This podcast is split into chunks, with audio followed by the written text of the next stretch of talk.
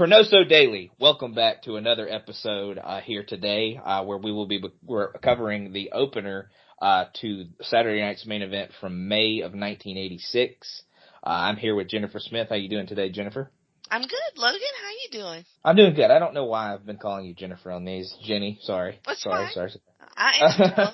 Yeah, yeah, yeah, I got you. Um, but yeah, I usually just call you Jenny, so I don't know what I'm what I'm doing. I guess I'm just nervous or some stupid shit like that. You're being very Uh, professional. exactly. That's what Um, we're known like- for, basically. exactly. So, like I said, we're covering the opener of the May 1986 Saturday Night's main event, uh, and that is going to be Hulk Hogan and the Junkyard Dog taking on Hoss and Terry Funk, the Funk Brothers. Um, to start out the show, they do a few little snippets, uh, and one involves Hogan and JYD. Um, they're kind of holding the Haiti kid up in the air with his legs flailing. I don't know what that was all Mhm. about. Mhm. And then Hogan Hogan does an absolutely horrible JYD impression, uh, kind of talking about how it's a dog eat dog world and every dog has its bone. Uh, so he does like a horrible like southern accent. He does that little gruff little voice like the Oh, JYD does. So God. and it's it, it's quite bad. It's quite bad if uh, really if, if you haven't seen it. um, but later on before the match, we get a uh, Funk Brothers and Jimmy Hart interview. Uh, they seem to be practicing some kind of megaphone toss. Uh, and then we are we are shown uh, that uh, they won their match at WrestleMania 2 by doing that. So uh, I'm sure somebody will have discussed that match uh, in the lead up to this episode. Uh, but uh, yeah, they won that match by doing that. So I think they're kind of trying to practice to do it again. Mhm. Um, but uh, Jimmy Hart has brought in Jimmy Jack Funk, uh, a distant cousin, I guess, of the Funk brothers, uh, and he's supposed to kind of ward off the Haiti kid at ringside, even though during the match he's not out at the ring at all, and he comes I out like the match. So I don't know what happened there. um, but then we go to an interview with uh, Hogan and JYD. Uh, Hogan says the Haiti kid is their answer for Jimmy Hart being kind of a pest on the outside. Uh, JYD then mumbles about something, something about being the top dog and others following behind him like lapdogs. So he compares the Funk Brothers to lapdogs and how they Mhm. kind of are jealous of him being the top dog in the promotion. Um, Hogan then kind of goes off of that and talks about JYD's popularity and the Funk's jealousy about it. Uh, and he even at one point refers to them as butt washers. I don't Butt really washers? know. I don't know what he was going for there, but he called them butt washers. So, um, yeah. It broke uh, me. It broke me, Logan. yeah. I had to Yeah, turn they- off. I was like, Jenny was so offended or uh, blown away by that reference that he, she had to turn it off. I don't know. It's just he said it so casually. Nobody reacted to it because usually when somebody fucks up, like Gene will like his mustache will twitch, like you know. But it was just it was just no sold, and I just kept thinking about it over and over again. Uh, so yeah, it took me out. Yeah, I got you. But what did you think of the uh, all of those little interviews and snippets that they showed before the It was- match? It was crazy. Like Jimmy Hart, um, in the back with the Funk Brothers, he's, "We're gonna train your ears to touch the long way." I was like, okay. Sure. "What is the long way?" I don't know. Isn't it a circle? Like, I don't know. Anyway, um, I don't know. Maybe over his head instead of around his head. I don't know. like crush his head and then I don't know. Maybe, maybe No, that. no, uh, you got me on that one. I try to find logic in these promos and I don't know why, but um, the logic is somewhere, uh, somewhere located in uh, Hoss Funk's uh, 100 gallon hat that he had on. Yes, 100 gallon. Um, and the Haiti kid just uh stone faced throughout that uh whole promo. Like you see him standing there in front of Gene, just looked like kind of didn't know or didn't really care what was happening. I don't know. Uh, I don't know the story with the Haiti kid, so um, There isn't one. No. Alright. that that makes things easier for me. Um, or harder, I don't know, but yeah, I mean, I, all of that was very surreal. So I didn't even know what the fuck to expect from this match, honestly. Yeah, yeah, I got you. Uh, Haiti Kid was in the corner of Mr. T at WrestleMania, so he's like the main little person, I guess. Okay, okay. So he's like their head, you know, you know, I guess he's like the head of the little person division. So, um, I'll, I'll put it that way. Um, but one more question I wanted to ask before the match started. Uh, Hogan usually wears the red and yellow, but he's wearing the all white tonight, and I was just going to see what your thoughts were on that uh, outfit choice. I mean, I think he looks better probably in red and yellow. He, he looked a little, it was a little chunky in this. Like that little tank top was a little tight. um, yeah, yeah, I, I won't lie. The uh, yeah, the the steroid gut was pretty prominent on this one. Uh, poking out. I mean, and and you know he's wearing a dog collar, mm. and he's wearing white, so I'm thinking he's gonna bleed, right? Obviously. Yeah, one one would hope. Um, you, but, you would think so, but no. but yeah, I just wanted to get your thoughts on that one because he he he'll bust out a random. He'll he wore like blue at one point, and he'll bust out the uh, white on these early Saturday night's main events. But I just I, I didn't know if you'd ever seen him in anything but red and yellow. So JYD, what's he usually wear? Is he usually in a white?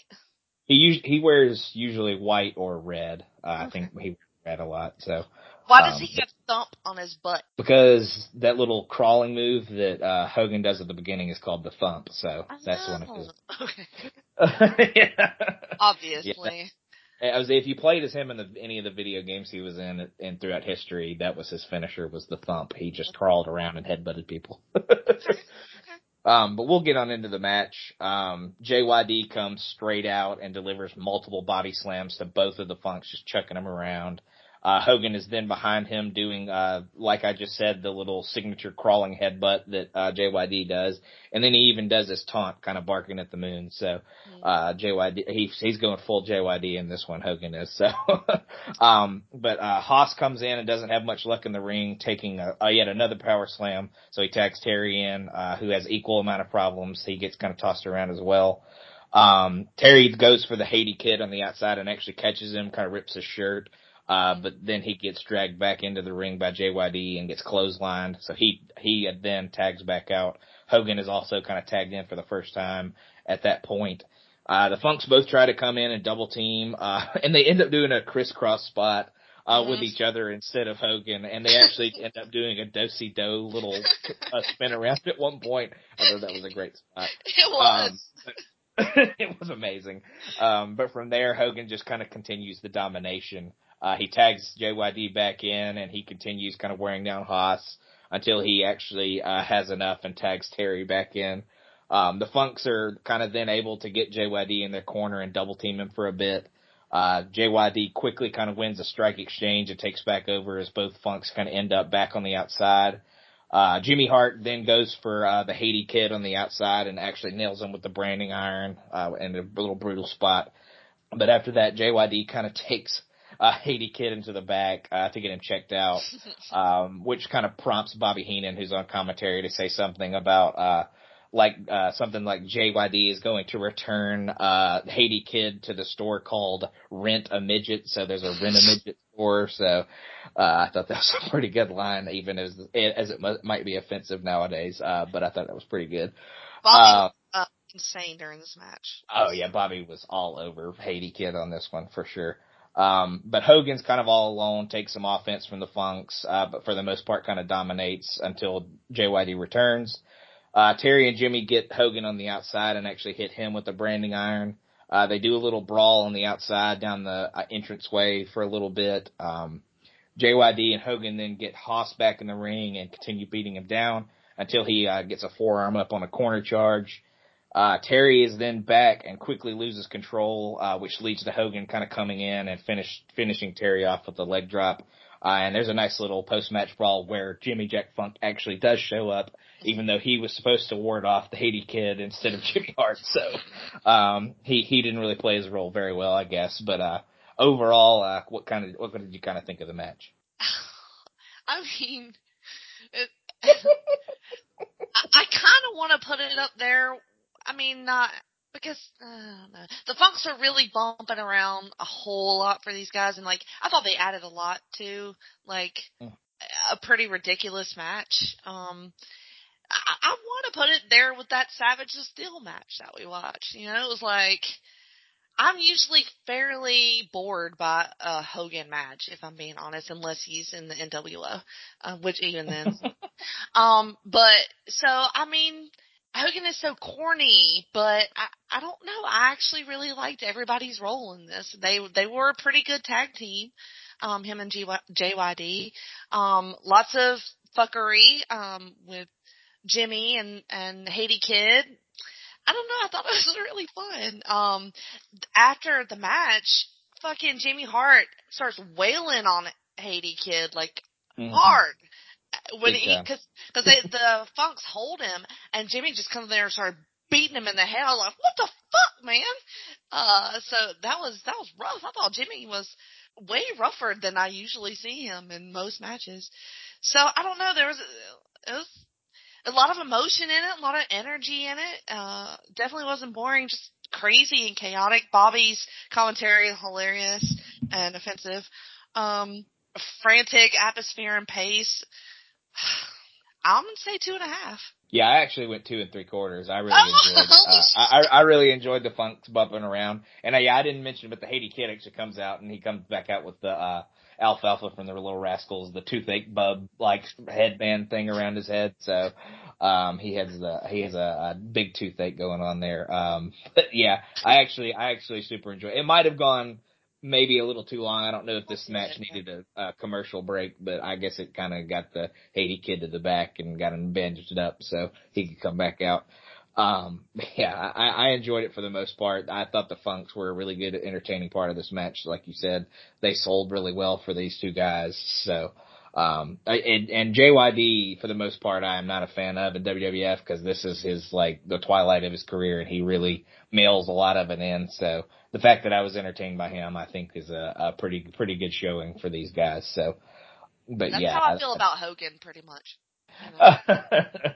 yeah, I, I got you. Um, but yeah, uh, I, I really enjoyed it. I thought it was solid. Um, I think it definitely was a hot way to open the show for sure.